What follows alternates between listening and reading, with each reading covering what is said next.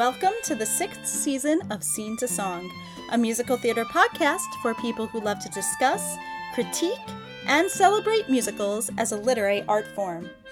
I'm your host, Shoshana Greenberg, and each episode I'll bring on a guest to talk about a musical, musical theater writer, or a topic or trend in musical theater.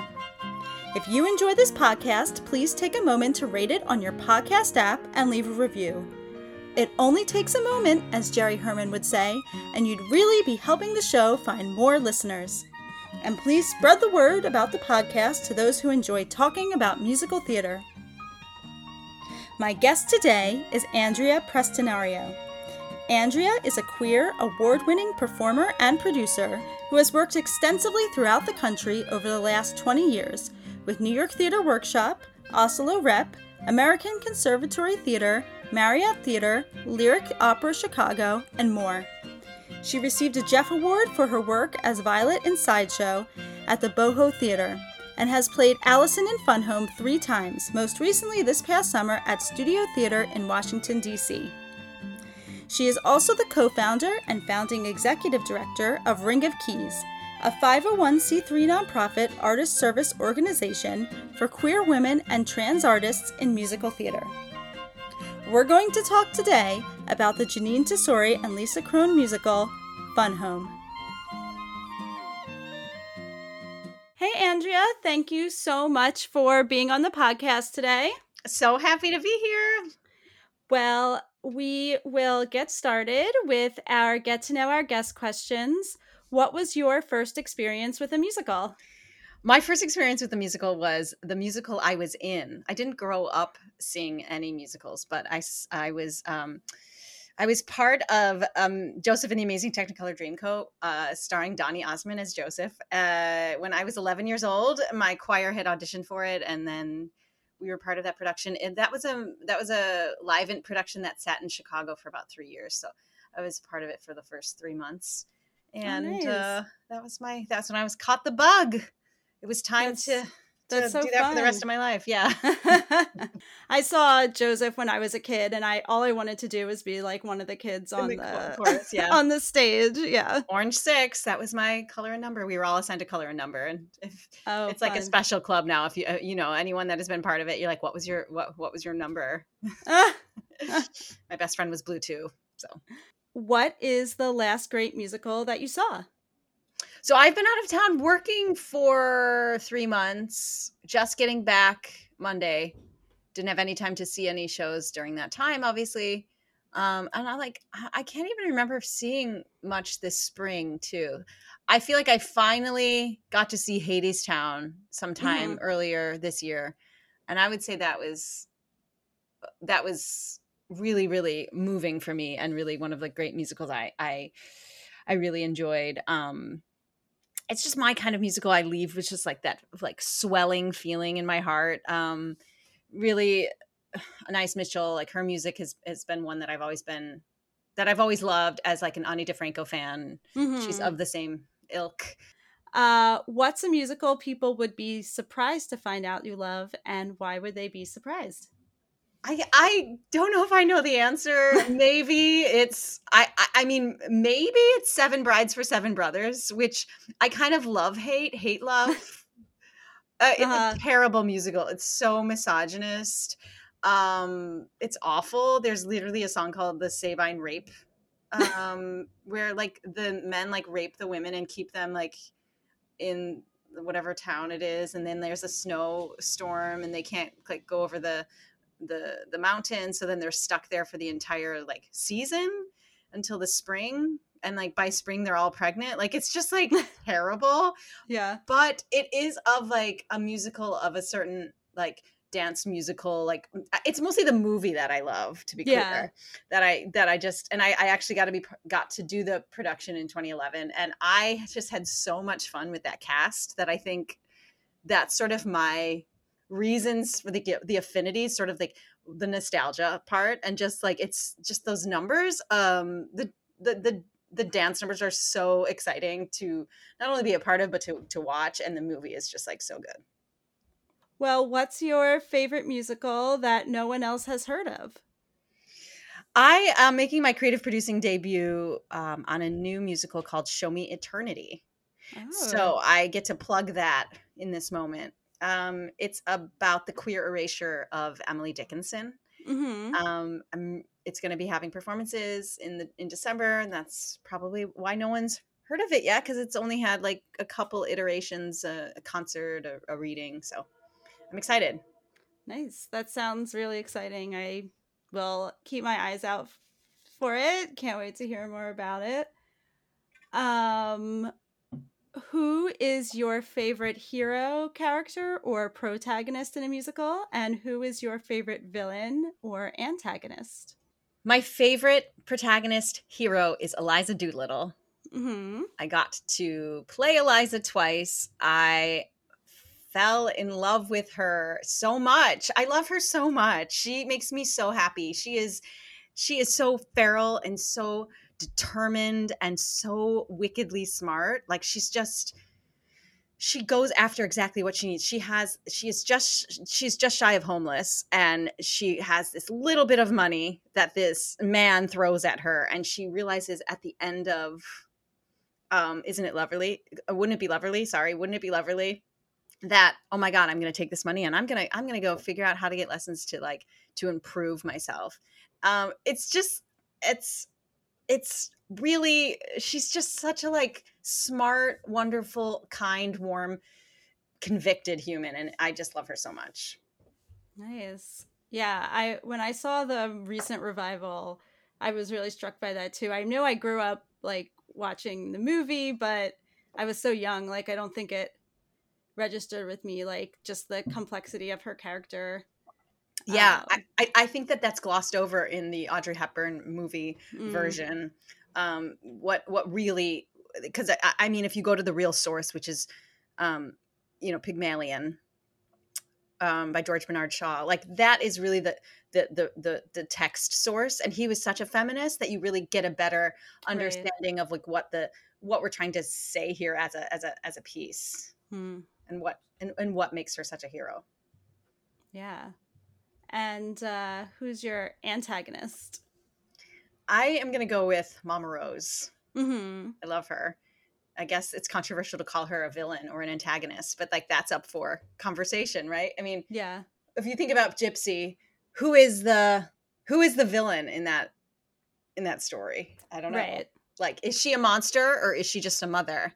I don't think she's a monster, but if if we're going to put her in the villain antagonist antagonist category, I would have to go with her. What is a moment in a musical that you think gets to a complex emotional state you didn't think was possible to get to? okay so what this made me think of was my experience where when you see, when you see a musical through new eyes and musical you already have known forever and then you see it through new eyes and like a new kind of like cultural lens and for me that was like during the trump years um i saw music man and i was like oh my god like trump is harold Yeah. hill like that kind of like oh my god this is terrifying ah oh my god this is i'm i'm i'm crawling out of my skin right now like i don't want to be in this room seeing this m- musical because i'm like reminded of something that's very triggering and it's our current Mhm. president you know like that experience was Yeah. really a weird um a weird phenomenon with um with a musical that i didn't have like uncomfortable feelings about before right. It was just like oh yeah he's a he's a con man but like you know it's a complex musical where you it, it's nuanced enough i think if it's done well like um where y- you realize like it's not so black and white it's a little more of a gray area in terms Right. of who he is and what he's doing although sidebar like that is the musical i want to queer so bad because i think if harold hill is like a trans individual that is like like leaving their town because of like kind of like you know transphobia or or it's a um a gay woman like a dyke in in Mhm. hiding like um because of homophobia like i think that that that story works so much better and it makes sense like why marion like hasn't married maybe because maybe she's queer Yeah. i don't know That musical that yeah, I agree. Like that musical needs to be queered so bad. Like so bad Yeah. Well, let's move into our topic, which is the musical Fun Home, and I am so like excited to talk about this musical with you since you just finished playing Allison in uh, DC this summer, um, and I think it, this was your third time playing. Yeah, that's playing correct. Allison. Yeah, so you know this character in the show like extremely intimately. Um, yes. I'll start with my experience with the show, and that was that I first saw it, it at the public when it was off Broadway. That this was like 2013, so like 10 years ago now at this point. and uh, yeah, I mean, I was just blown away by it. I uh, was so struck by, especially the Ring of Keys song. I remember just being so blown away by that song in mm-hmm. particular. Mm-hmm. Well, Sydney Lucas in that role, number one, yes. was incredible, but also just seeing a child like I think I'm just so used to seeing children perform yeah instead of children act and I was like, "Whoa, this child is acting! Yeah, like this is acting! Like I don't know, it just really struck me in a way that, um, I was like, I didn't know a child.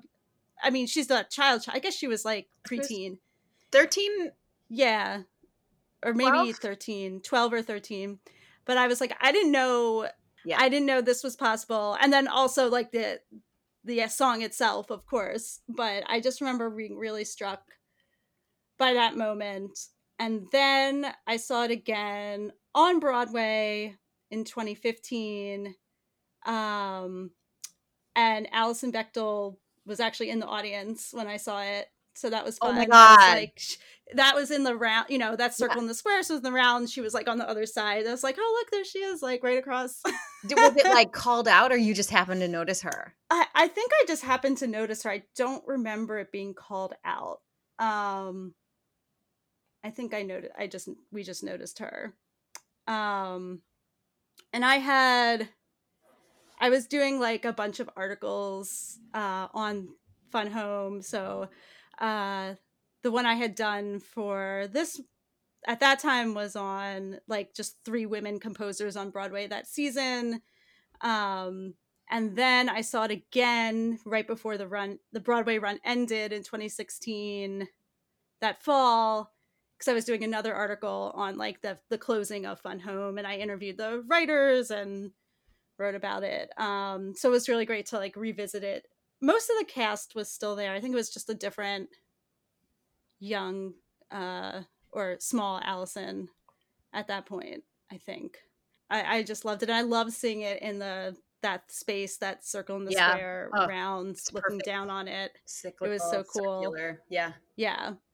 Um, yeah, so that's been my experience with it. And I, I saw I haven't really seen it since, but I did watch like an online production of it during the pandemic.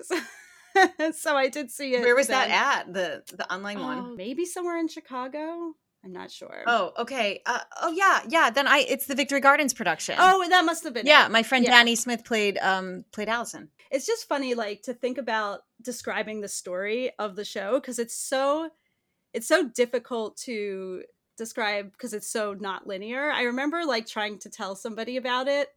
Um and I was like, how do I even I know. How do you How do I even start with it? But I mean you can talk about like the overall, like this is about uh Alison Bechdel based on her graphic novel of the same name, Fun Home, which I, I and I read that uh, years ago as well.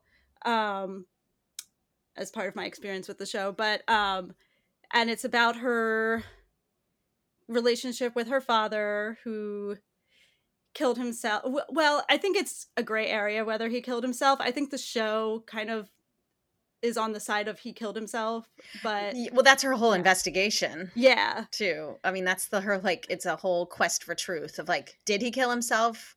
Did he not? I think i think yeah i think i totally agree. I think the book is a little more in um search of that answer and i think mm-hmm. in the um musical they make it definitive yeah and i can see why like you want to you want to have like uh sometimes you know you want to have like a okay we we made this decision dramatically yeah. that yeah. this is what's happening yeah but um anyway so i think it's like she has reached the age of her father when he killed it when he died. 43. And 43 Yeah. and she's kind of looking back on her childhood and young adulthood with him and yeah investi- like investigating it like as a in memories like uh there was this happened and this happened and um Yeah. and that that's basically the show i guess Well, that's what's so interesting. You know, they talk about in the um in the graphic novel, it's nonlinear and nothing dram- in the dramatic sense actually happens. It's the most dramatic is the sort of three months between Alison Bechdel coming out in college to her finding out her father killed himself. right So they follow that sort of they follow a, a nonlinear structure in the musical in the sense that the there are there are three Allisons. So the Allison, which is big Allison, who's 43, and then there's medium Allison, who is college age Allison at 19, and then small Allison, who is 11. Is that right? No, sorry, nine. Um, and these memories are remembered out of sequence, except medium Allison and small Allison's worlds go forward. Well, I should say Mhm. medium Allison's world goes forward. So the dramatic structure of like those three months, that structure is like her memories are in or are like chron- Mm. chrono- chronological. Um, the other memories are kind of interspersed with small Allison. So that means Right. the actors that are playing the father and the mother, Bruce and Helen, they're living in a very their their journey as an actor is like out of order, right? They're, they're popping back and forth between decades. Um, but yeah, it's this investigation of trying to understand a father. Like, are are we the same or are we different? I I like to think that the my personal kind of central question for the play is what do we do with the pain of our parents Hmm. and i think that's an even larger scope um that is universal for this play um versus the uh, in in in like kind of in tandem with the specificity of a story about a lesbian prota- a lesbian cartoonist trying to understand why her gay father her closeted gay father killed himself and Right. her relationship with her father and it's also about how he helped her become an artist um Mm. so Yeah. my first my first um experience with fun home was the musical seeing it on broadway and i saw it with a friend of mine laura who whose father actually came out as gay when she was young i believe Hmm. maybe college age i can't remember her age but we both had a very very very emotional visceral shook experience with like seeing that that musical and for me what that was is like you know that was 2015 i identify as a lesbian woman a musical theater artist and since coming out in college in 2002 i had never up until that point been able to like have my worlds merge so Mhm. the worlds of like being a lesbian and being a musical theater artist were completely siloed for me Right. I had no representation uh, in in the in my industry in my avenue of my my sector of work, and I also not only didn't have representation, but like I I, I- felt that I, I I felt compelled to keep those worlds separate for fear of employment. You know that there was a risk of being able to to that I wouldn't be seen as employable as a lesbian hmm um, someone who identifies as very femme presenting. Uh, I, you know, I, I played ingenue roles throughout my twenties. I, I didn't think that those worlds could could converge. So the moment of being able to see a lesbian protagonist on stage in my arena, in my sector, in my my world of like, it just blew my mind open in a way that like it's still so emotional, you know? hmm Um, and like to think that that was 2015 and that was making Broadway history with the first lesbian protagonist. that Yeah. still blows my mind that it took that long. I very much fell in love with the musical, but I never really expected to play the role. I don't know Mhm. why, but that wasn't like um that wasn't really a an initial, oh, I, I want to play this role someday. It was just more just like the gratitude that this musical existed.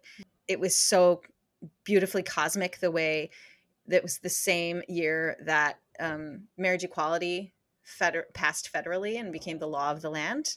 Right. So that was just a real, a real, like uplifting, beautiful moment in our in our kind of history and our like such a time capsule.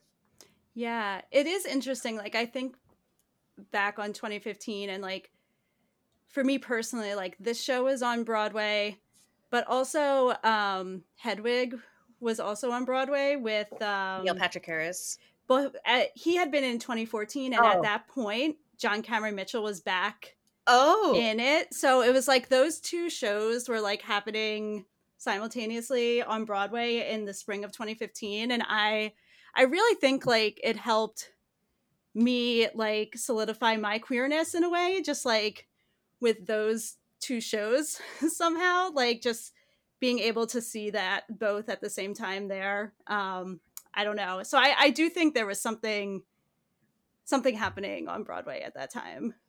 I think Allison, I mean, as a character, you also uh, have spent so much time with her specifically now, just like delving into her as a character. Like, what are your what are what have your experiences been? Yeah, there's so much to say on this topic. Um and it's hard for me to talk about it separately from Ring of Keys, which is Mhm. the nonprofit that I co-founded in 2018.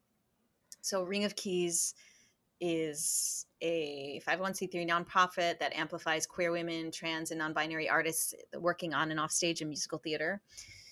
Um, fostering community and visibility. We have showcases, job events, com- uh, community events, meetups. Um, it is something that I created with my co-founder Royer Bockus um, because we felt like where is the rest of the queer spectrum? We Mhm. are in an industry that is saying it says that musical theater is so gay, but it's not queer, and we felt Right. we needed to really figure out how to find our people. And so in January of 2018, we launched Ring of Keys, and Ring of Keys is named our organization's namesake is a song in Fun Home. Two weeks later, um, Mal Ewen, who is a founding director at Weston Theater in Vermont, he called me and he said, um, "We're doing fun. We're doing yeah, we're doing Fun Home uh, this summer at Weston, and I'd like you to play Allison." Like, so he's offering me a role out of the blue, and Mhm. it was just to me like this crazy ass like moment that I had like manifested some sort of thing where I'm like, oh my God, like I'm building an organization to kind of like lean into my truth. Mhm.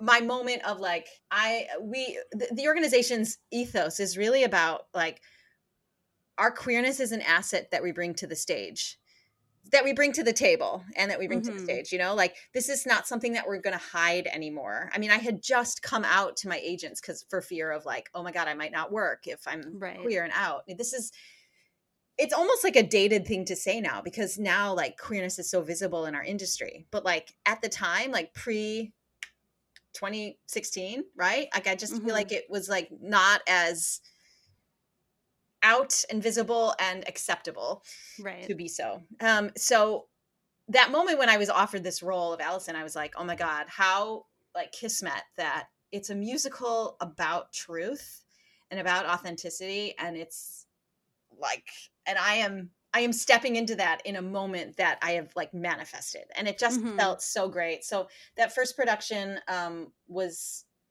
was at, um, like I said, Weston Theater in Vermont. And I completely fell in love with her obsession with these details and her quirkiness and just kind of immediately consumed everything I could about her like I do with like any character I play but it's always more exciting if you get to play someone who's like living or or is is I should say who is real, but even Yeah. further is currently living. Like it was just like so many layers of how how fun this is to sort of like mine and dig Mhm. deep on this character.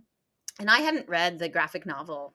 I didn't even actually know Alison Bechdel prior to I'm a terrible gay, I guess. I did not know her when I went and saw Fun Home on Broadway. Yeah, and then like I got to do the production at Baltimore Center Stage in 2019. And then this production this summer was at Studio Theater. Um and each time uh it's been with a new cast and it's been a very different production. What's interesting about um all three times that I've played it, I've actually never gotten to do the production with a queer director Mm-hmm. so that has always been interesting and um i i personally i don't want to go too far like on a tangent here but i personally don't go i'm not i don't have a hard line on like allison needs to be played by a queer person i that's not a, a, non-negotiable for me i mean Right. many people it is for me it's not but i think if you don't have a if you don't have a queer person playing allison you better have a queer director Mm-hmm. There has to be people in the room that can like authentically tell that story Right. appropriately. And so and and knowing this experience you know there's a reference in the in the in the text about um when joan walks in and sees allison and she gives her the lesbian nod. That's part of the stage directions. Mm-hmm.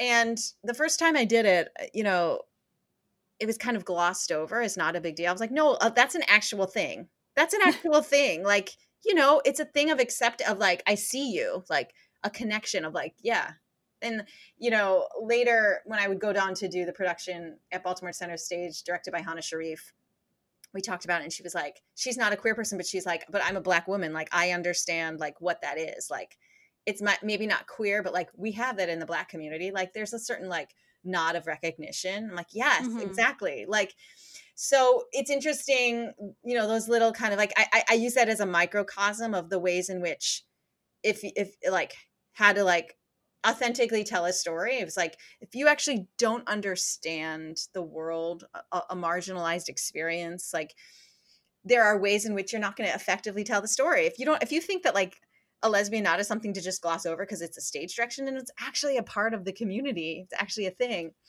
uh first production i did of fun home in 2018 i was the only queer person in the cast. Mm-hmm. uh i'm sorry the only um queer woman in the cast. And by the mo- by 2023 5 years later like my medium allison was also a, a queer woman. Our joan identifies as non-binary. And it's like there are more and more um there's more representation Right. I think another thing I want to say just about the experience of playing Alice Alison Bechdel is um, it's a really, really challenging, demanding role.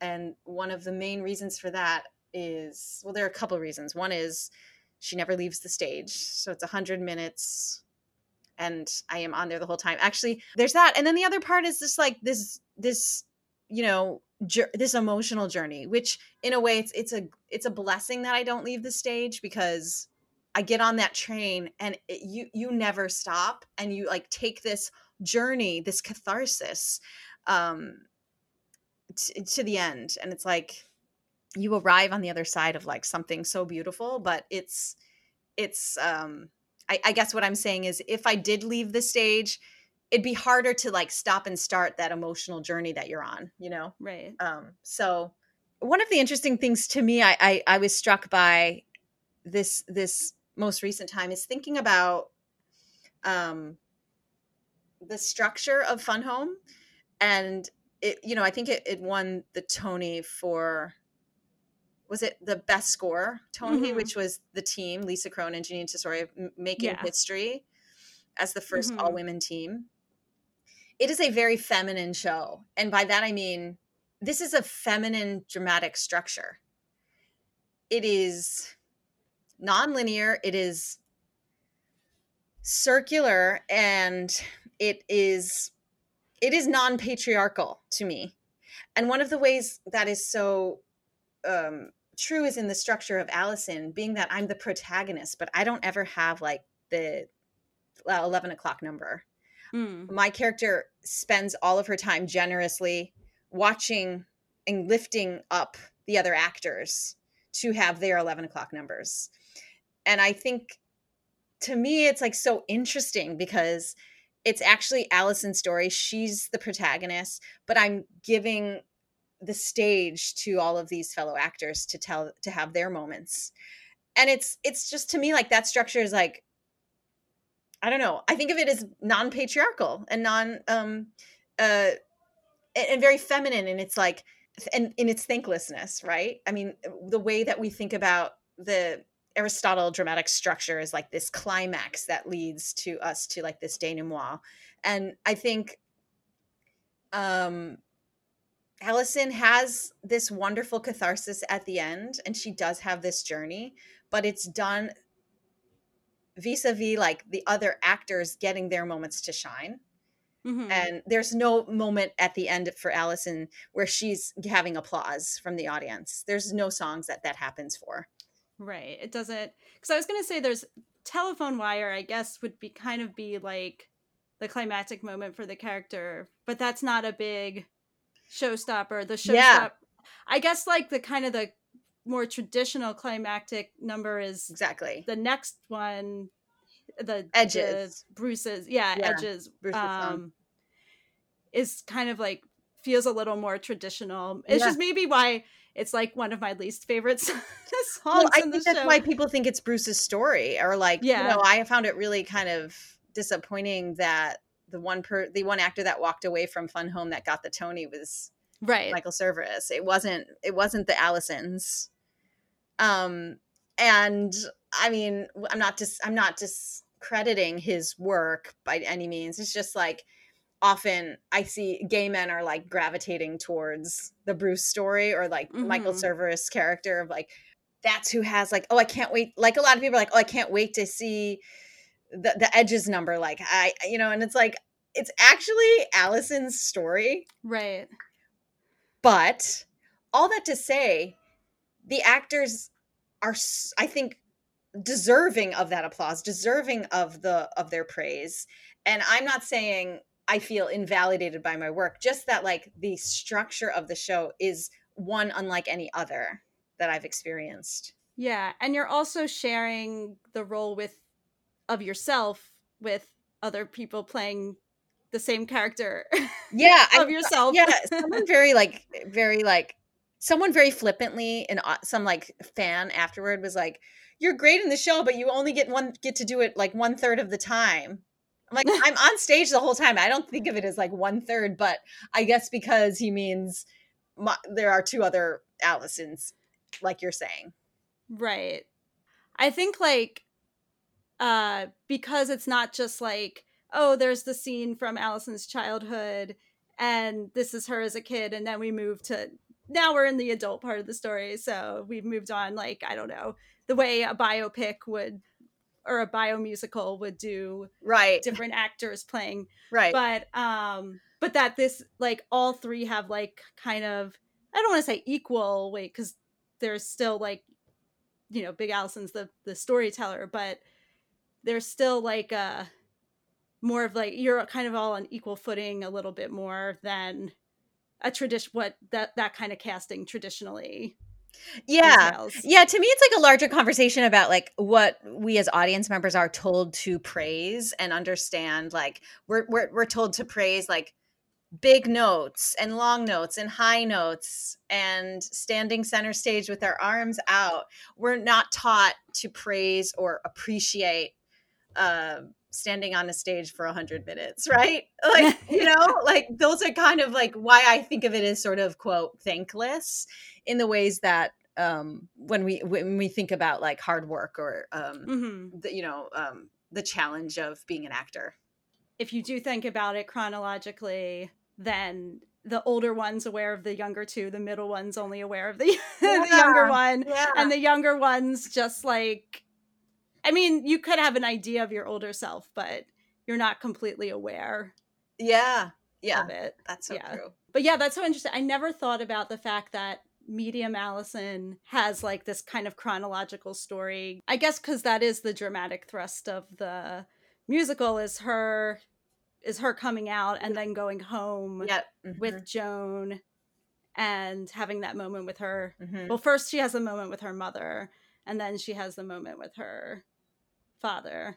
just like what a confluence of events like as if like okay i'm coming home and i'm i'm i'm i'm i just came out to you in a letter and now we're seeing each other irl for the first time and i'm bringing my girlfriend like that's already a lot Yeah. for a family Yeah. And I'm actually surprised she brought Joan to this. well they conflated those in real like they the musical Yeah. conflates the events which is to say she does come home once without joan and then comes home a second Mm. time with joan yeah.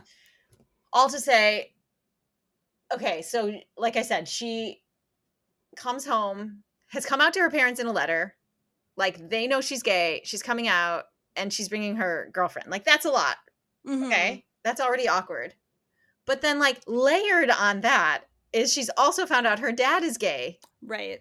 and now they're facing each other and it's like okay uh so you know i'm gay and i know you're gay and we know so we know each other we know each about each other but we haven't talked about it. Like okay this is going to be a lot.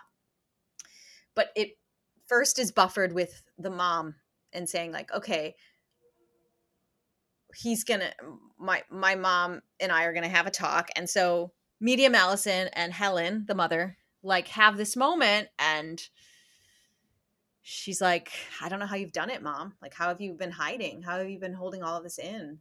And she has this song days and days which is like such a wonderful redeeming song for the Mhm. character of helen because up until this point like she's a very repressed character. She's very uh, much like could be seen as a victim of of her circumstances. And and it's just like you don't really get a moment to have a lot of compassion for her until this song i think Right. and when it's delivered so beautifully especially i mean it's it's a gorgeous song and i think like the the writing is is is so smart to have included this number for the character um but one of the most like gutting moments is the end when she says like Right. You know don't you she looks at her the mother looks at medium alison and is like don't you come back here. I didn't raise you to give away your days like me. And i don't know why. I mean obviously listeners if they don't know the song they're going to be like well that sounds obvious andrea. How did you not get that? But like I, it literally took me until like mid run this past summer where all of a sudden it hit me like the, the like kind of the fulcrum and the full circle of the the the writing there which is like to be punning on the word like i didn't raise you to give away your days Mm. that like hit me like a ton of bricks one show like I, I she's talking about days and days and days that's how it happens because she's like i don't know how you did it and she, and and her answer is days and days and days that's how it happens day after day you you just like all the you know you you she cleans up after this museum she's and she's she's saying it just happens you just get carried away and suddenly it's like you know years and years and years But no, that's how it happens. Days made of bargains I made because I thought as a wife I was meant to, and now my life is shattered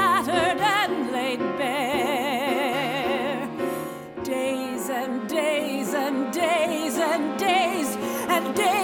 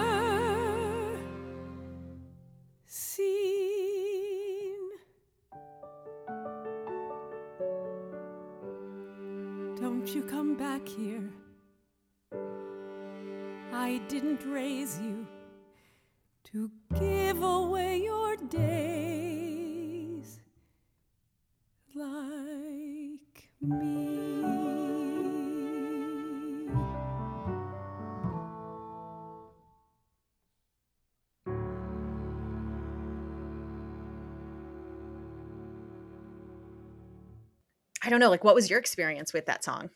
Yeah.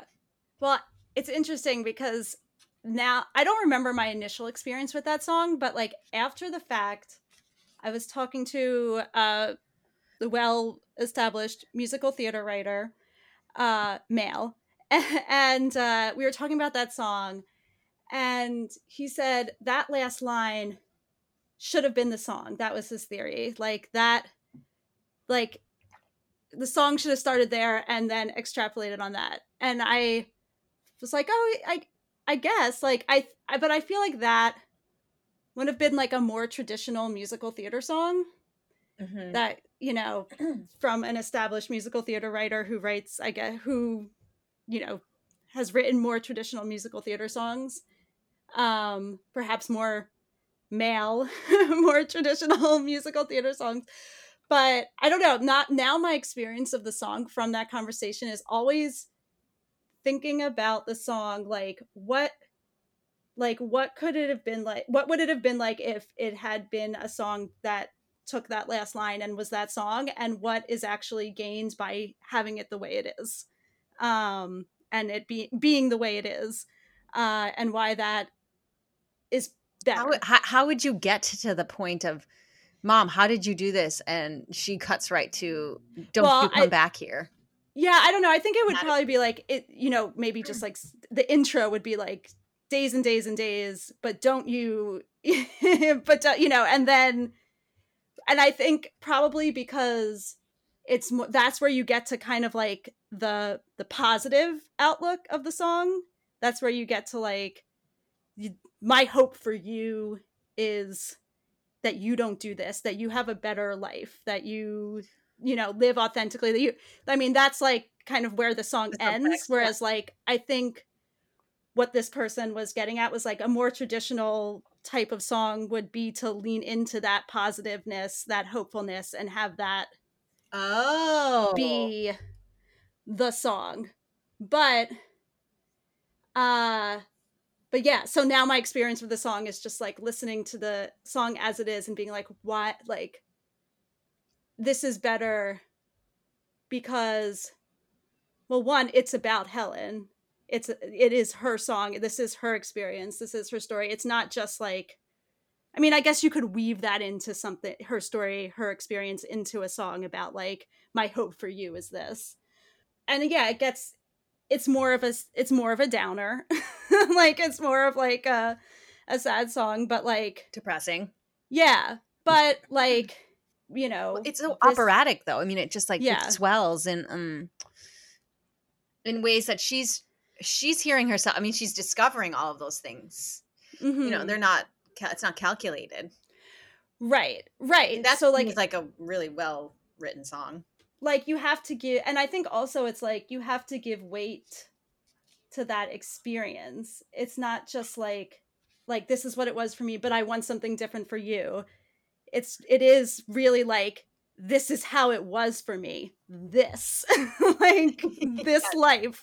Like Yeah, this was the, this yeah. yeah like this is how and you want it and your question and the question is how does it happen like we're answering the question of how does it happen that you hide oneself i mean that's kind of like a major question in the musical itself like how like that generation like how does it happen that you you had this life where you hide yourself Mm-hmm. for somebody who is not going to have that life and for helen for her experience like this is this is how it happens like this is how you do it like this is either cal- either it's calculated maybe like like bruce's experience was more calculated of hiding himself or it's you don't even realize it. You don't even realize it's happening until somebody forces you to look at it you know in this way.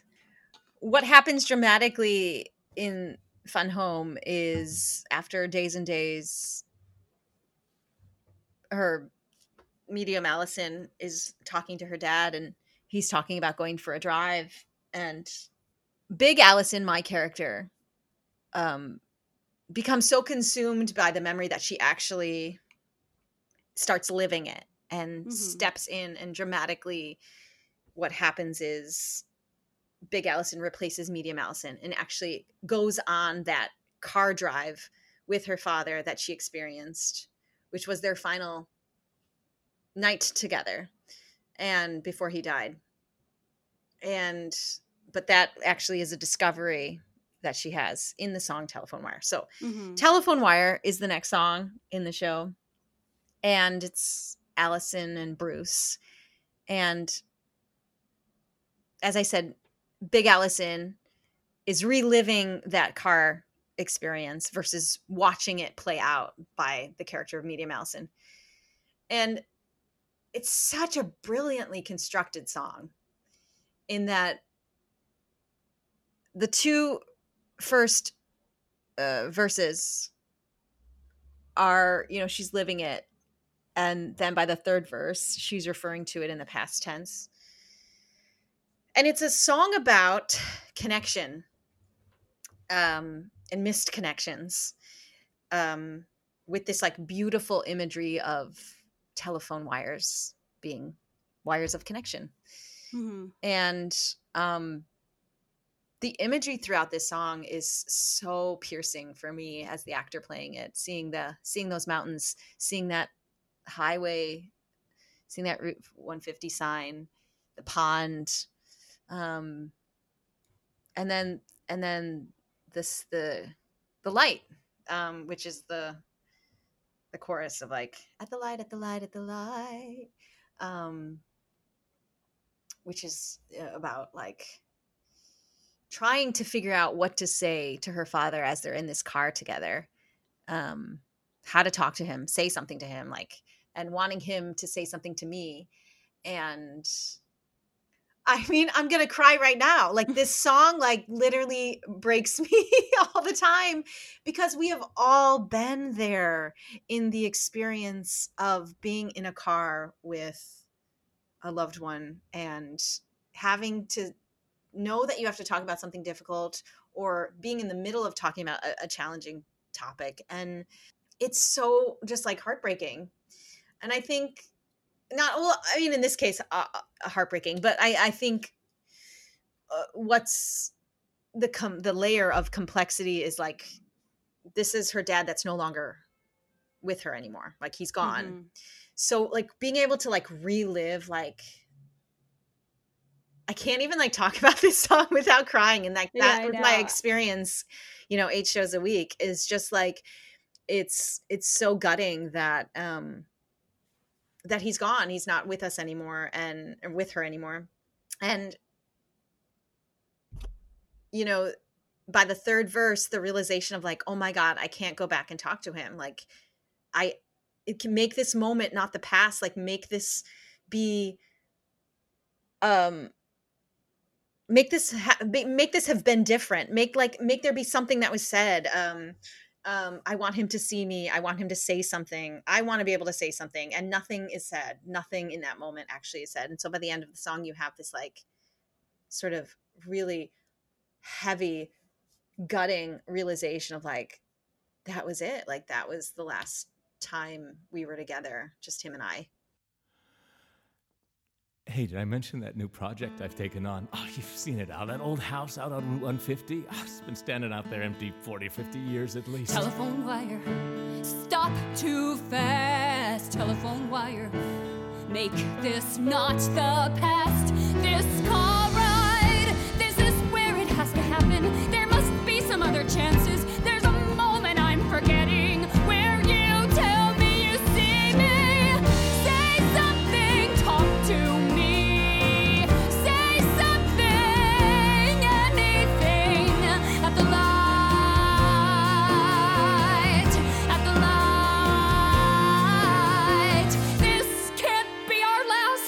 Fun. It's earlier than I thought. Are you coming in?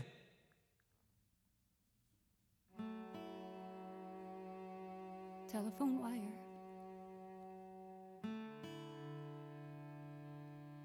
That was our last night.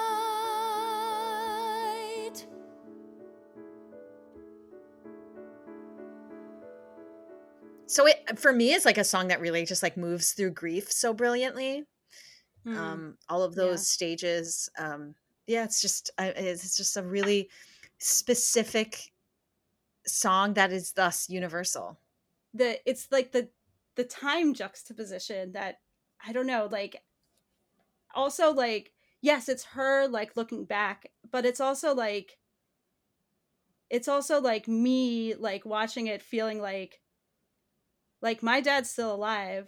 Like I don't know when that last moment is going to be like am i, I, I thought to about be that every time yeah, like am like or just with anybody in your life. Like yes right like you don't like time is it's all about timing and time right and sh like she like from the pa- from the from present day you know big alison looking back like she like the song is told like i like i know that this is we experience the song as like we know that this is their last moment together. But that car ride was actually i mean you get you get glimpses of what it actually was like in the song. But like uh it doesn't have any of that layer of like this is our last night.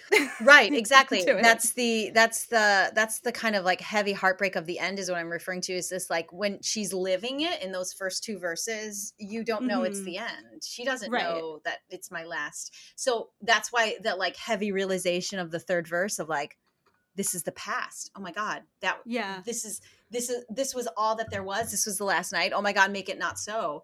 And, and it's so crushing. It's so heartbreaking Yeah. I mean, this is definitely the the our town moment of the yes of the musical. yes Like I never like really it's a wonderful about it. life too you know the way you're like looking back on memories of like what it would be like if you weren't there you know things like like those Yeah. things just so crushing Recently, I I did read or he, he listened to or something that they that our town was like a part of the DNA of this musical, and it never. And I'm like, oh, of course. Like I never thought about it, but like I was like, oh, of course it is. Like. I, I- you know in our production most recently we had one glance at each other in that whole song Mm, that was it you know yeah. it was it wasn't entirely prescriptive like we didn't plan that but Right. it is a song of like not connecting so we as the actors really didn't make eye contact at all trying to you know definitely Yeah. glancing but it's the frame framing device of being in a car Right. supports that so b- brilliantly it is like a very interesting setup because yeah you've got you're like there you're both facing forward you one of them has to keep their eyes on the road Yeah, you know? yeah. and uh but uh, and you have you have so much move like the world outside you is moving but you're not moving Yeah. that kind of setup yeah yeah yeah of yeah things the telephone wire is not moving you're the car is the telephone wire is not moving the car is moving you're not We're actually signed to Route 150. moving. It's it's yeah, it's not moving, but we're moving. Yeah. Yeah, but let's move to um, maps, and I, Yeah. I'm so excited to talk about this song because I feel like I love this song, and I know like it's one of the you know great songs in the show, but I feel like it doesn't get talked about as much as the the other songs in the show get talked about. Yeah, I think it's so brilliant, and it's I on uh, one of my my only complaints about it is I think it's too short. Uh huh. Yeah. I think it should be longer. Um, it's inspired by Indigo Girls and other sort of indie folk lesbian singer songwriter. Again, incredible imagery. So the the lyrics dictate exactly what you need to do gesturally. Like it's telling you what to draw. Quick dashes mark the property ends.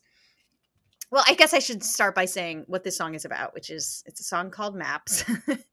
and she is at a moment where she is in the in the course of the the plot, right? Like she's she's she is on this journey to understand her father and she has been drawing and investigating and going through pictures and going through memories and erasing and editing and and activating memories. Like all of these things are happening. At this moment it's it's um kind of a memory about drawing a map as a child that then sends her on a realization of um mapping out the sort of provincial town where she grew up and where her like and understanding um where her father's kind of landscape was.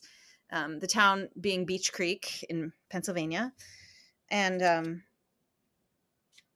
it starts with finding this map and and remembering the memory of being small Alison age and drawing the a map with the Allegheny Plateau. So, um, like I said, it like it kind of the lyrics dictate what it is that is is happening, which is she's drawing quick dashes to mark the property ends, um, little squares for houses. So you get this idea that she's building like a kind of aerial view, bird's eye view of this this map area.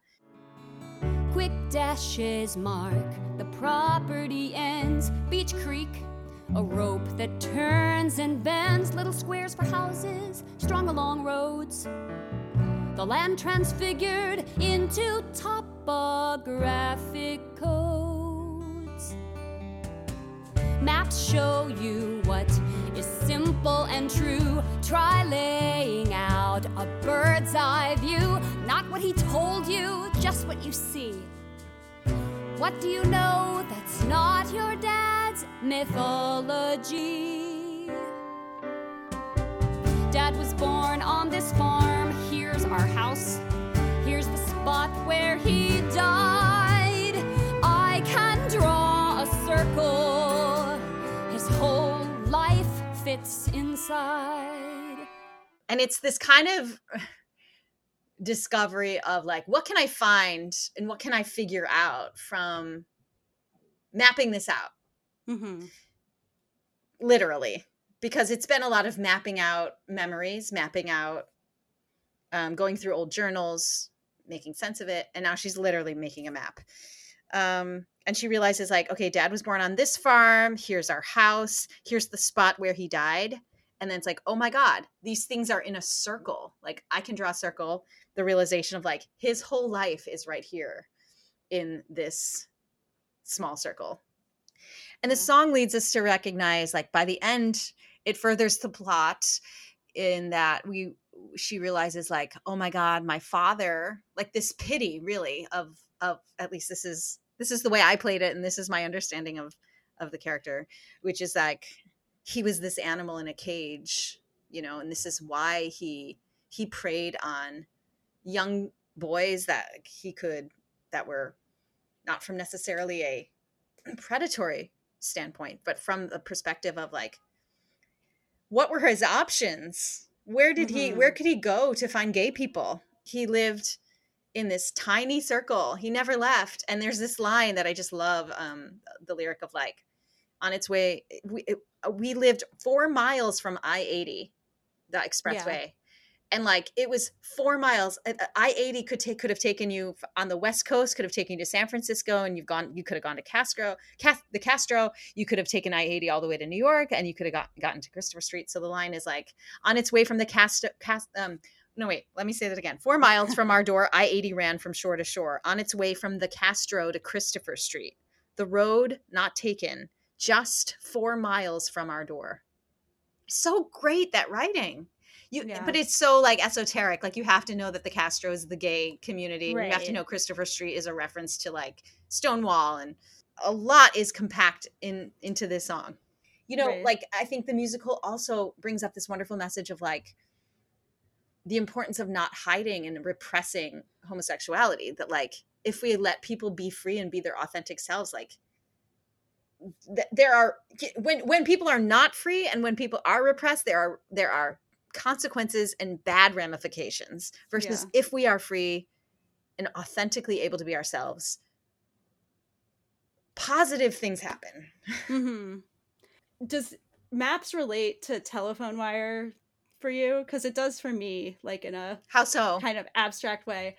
Well, I think well, just similar imagery of like the like this is what I see, this is the town, but there's I I love maps, not the song, but like maps the maps in general cuz um I I love I like love looking at like the world like bird's eye view like she says like that's how I like like to figure out like where things are like looking down um this connects to this connects to this connects to this.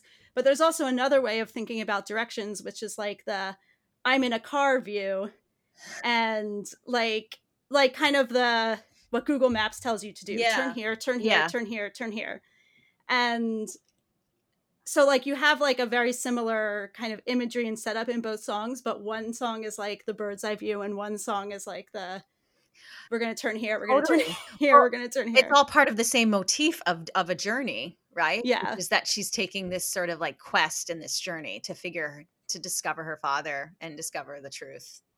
yeah Yeah, I love that. Yeah i just i and i love in maps just the i like you said like the idea of drawing a circle um around something around different Yeah. points to like see how they relate to each other Well, and, and you know, I mean, Alison Bechdel is so smart. She's literally a MacArthur Genius Award recipient, and I think Jeanine Tesori and Lisa Kron play to the height of her intelligence in their writing, Mhm. yeah which is so great. Um, for sure yeah and i think also when i was seeing it on on broadway and we literally were in a circle yeah, to see it. I think that's the best place for it too. I Yeah. for it to be in a, uh circular. I think of circles as feminine, and I think of Mhm. triangles as patriarchal. So I think that is like, you know, an apex is is that idea of versus like uh I think it makes the most sense. This this story should be told in a in the round. we touched on his big number at the end uh edges of the world but i don't know if there's anything more that we want to say about that song I mean, Edges is Bruce's uh, soliloquy. It's a song of, again. I mean, their imagery is so good, like this idea of edges. So it's the edges of the world, like his cage that he created for himself is unraveling, is disappearing because people now know about his truth and he can no longer hide. I think the song is chaotic and very um from a from a musical melodic stand- standpoint the song is chaotic in in like in brilliantly so and it, it it weaves back and forth between um uh, time signatures and and it ends with you know the actor being holding out their arms and the lights of a of a truck come out and you understand that then he's being hit by the by the truck there's a wonderful kind of motif of about um flying into something so sublime yeah which is a reference to um, Medium Alison sings that when she says those lyrics when she's singing "Changing My Ma- in the song "Changing My Major." I'm scared. I had a life I thought I understood.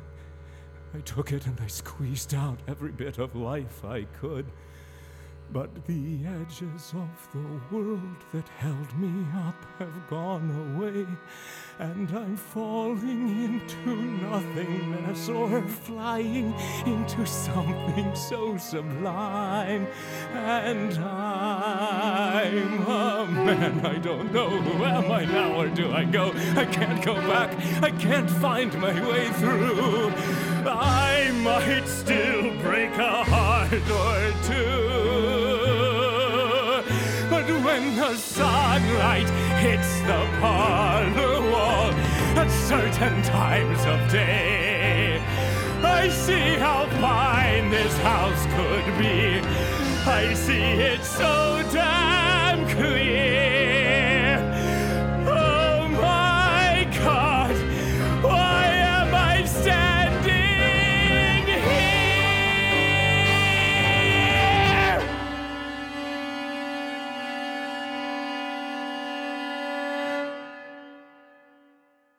There's a couple other examples where the writing is great in that the the character of Bruce and Alison they're they're they're they repeat themselves, uh, they mimic each other, they echo each other, and um, it, it's a great way in which the writing suggests their parallels because a lot of Mhm. this a lot of the the the journey is like eh, was i just like you dad or were we nothing alike i like to think that they're like two sides of a coin or so far from each other on a circle that they're almost the same point right that circle again. Yeah, is there exactly.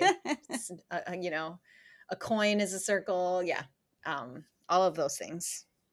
yeah, as I said, this might be my least favorite song, but I think my experience with it was like when I saw the show, I felt like, and I think the book is more this way that I wanted him to remain this enigma. Like I didn't want to hear from him. I didn't want to go deeper into him. And I understand how writing wise, especially if someone playing this character who's, you know, you want to give him a you know, moment. yeah. a moment a journey but i from my just experience of the show i just felt like i i don't need this like i don't want to know this like don't don't give me this kind of reaction to it I get that. I mean, that means that you're just like an you're an Alison Stan. the journey of the show was to try and be from alison's point of view investigating him and i felt like we were leaving her point of view in this moment That makes a lot of sense, and maybe why a lot of people don't always understand that this is Alison's story. Yeah, because it ends like all of a sudden we're we're with him we're with him in this moment when we really should I, I think from my perspective shouldn't be with him in this moment. Interesting. Yeah, yeah, that's a good point. If we want to say anything more about Ring of Keys, I we kind of already touched on it, but Well, Ring of Keys as a song in the show uh, is sung by Small Alison, as you talked about. Sydney Lucas played the role on Broadway. It is a young Alison seeing a butch woman in a diner and feeling seen, not understanding what the feeling is, not understanding what it is that she's seeing, but she's seeing someone who's different, but there she has a connection to and a recognition. And I think the way it's it's um the way they write it through the lens of like a nine year old is so beautiful. Yeah, the like your swagger and your um um what? I, I thought it was supposed to be wrong but you seem okay with being strong like just Mhm. lyrics like that that are just um exactly the way a nine year old would speak um yeah, and those last three lines uh, got me where it's just uh the song ends with i know you i know you i know you yeah, kills me because it's exactly again going back to the lesbian nod it's this like Mhm. sense of community it's this recognition of like i know you i know we're part of something together Mm. and uh we never see the the the the old school butch we just have her described to us to small Alice. right. Yeah, and I I never thought about that, but that is a difference from the music from the graphic novel to the musical. Is in the graphic novel you there's images like Yeah. you're actually seeing images of of her. You see the ring of keys. That's where they took the yeah i song mean from. and in the graphic novel you see the the map of beech creek you see like you know you see the um the car i mean you see everything. So it is Yeah. interesting to think about what they extracted from the images. Like for instance it was a ring a small ring of keys on that butch woman that then they decided to create a whole song about like yeah. I think what's um what I want to say about Ring of Keys as a song is from my research, I know that Lisa Kron was really, really scared and hesitant to write that song. Mhm. She didn't want to write a song about a butch woman because we all know that butch women are ridiculed and she as a butch woman herself was scared of being mocked scared of the the stock up until that point in, in musical theater history the only like butch representation we had was you know the like butch um, gym teacher in hairspray or you know it's just like all the things that are in the producers there's also some mockery of a butch woman or a lesbian Mm. character. And it was Jeanine Tesori who said you you need to write this. Like we need Yeah. this. We need this representation. And she did it. And um it's it's now a queer anthem a song about identification and it was the reason why we decided to name our organization after it because it it represents to me not it's not just a queer lesbian anthem it's a queer anthem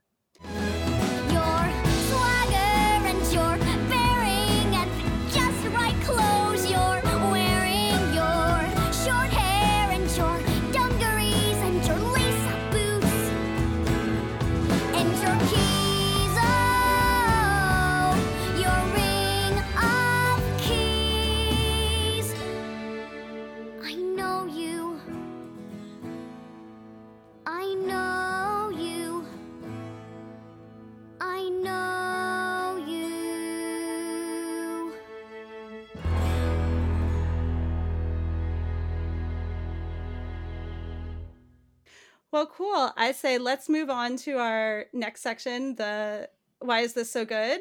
So we're going to switch gears a little bit and talk about the song uh, he plays the violin from 1776 so why did you pick the song for why is this so good I guess I just I've played the role of Martha Jefferson and having seen the revival of 1776 recently at Roundabout, I guess I was so disappointed in the way it was done at that in that Mhm. production that it made me think of this number as like why it is so good and why you shouldn't mess with it.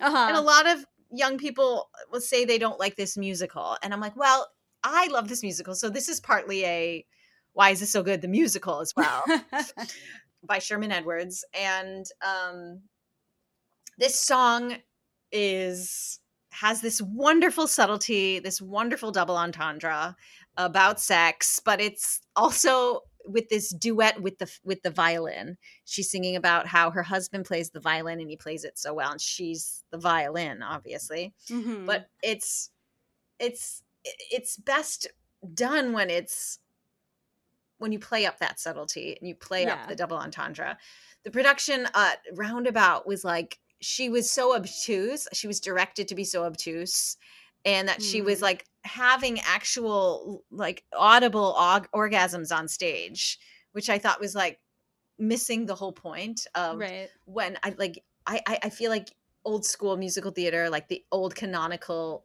songs were so much better. Rodgers and Hammerstein are so much better at like the the subtlety of like not saying right. Cole Porter, like so good at saying songs that um saying saying one thing meaning another. hmm And and that's to me what this song is also like the F holes in our uh what you call the like the holes in the violin and like the fucking holes to me is like this wonderful play on like words and the, the violin track in that song is so beautiful. And it's like this great dance this duet um and it has this like dramatic climax at the end um it's she she dies martha jefferson dies in historically um very young but she was this really bubbly full of life um woman and the complete love of jeff thomas jefferson's life. So um i think knowing the historical context um also like its positioning in in it in the production you've just had like this historically epically 17 page long book scene in the musical it's the longest in musical theater uh, librettist right. history. So you've just had like this scene and it's like all these men on stage for 17 pages. And then martha jefferson comes on stage and it's this like wonderful breath of fresh air and she sings this song. He plays the violin. He tucks it right under his chin.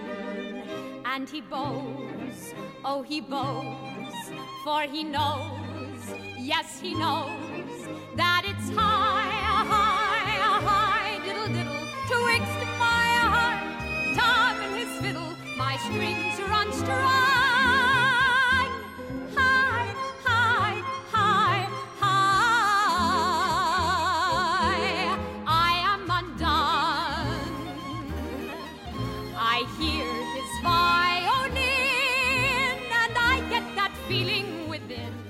I mean, I just love just as a song itself without the context of the show. Like, it's also just such a a great like fun song to beautiful uh, waltz listen Yeah. to. Yeah, and um, I mean, I know the scene in the movie that I've seen of the song where Blythe Danner is like, dan- it's like coyishly dancing around. yeah and- yeah yeah, it's really fun i mean it's just a fun flirty song Yeah, but it is interesting that the la- the last verse of it references her, her, Her death, death, in that is- way, yeah it's like it's premonition yeah which like you wouldn't expect from a song that is like a this breath yeah of fresh when air. heaven Like, comes to me sing me no yes sweet yeah say i died loving life yeah exactly yeah, and I guess like 1776 is such a male heavy show. I guess with it, it- revival, pres- the most recent revival was commenting on that, but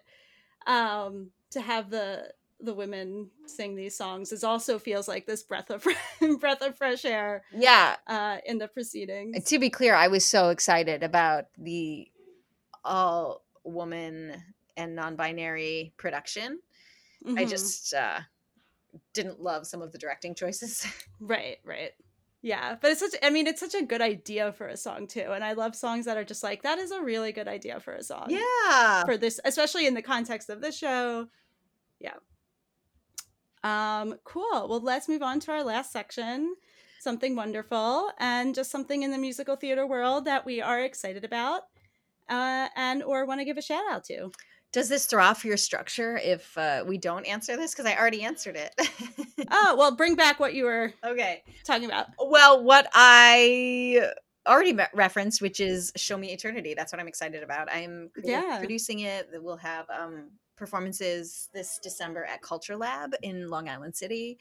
Um, Oh, cool. and uh, it's a story about Emily Dickinson, her legacy, the queer erasure.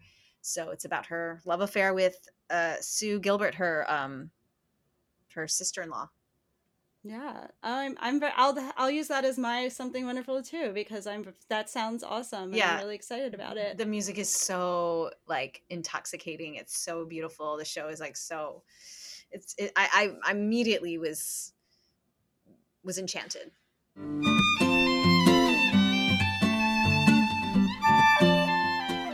Thank you all for listening to this episode of Scene to Song. You can write to scene to song at gmail.com with a comment or question about an episode or about musical theater, or if you'd like to be a podcast guest. Love this podcast? Help it find more listeners by rating it on Apple Podcasts and leaving a review. Follow on Instagram at Scene to Song, on Twitter or X at Scene Song, and on Facebook at Scene to Song with Shoshana Greenberg podcast. Sign up for our monthly e newsletter at scenetosong.substack.com and contribute to our Patreon. The theme music you are hearing is by Julia Meinwald. And check back here in two weeks for our next episode.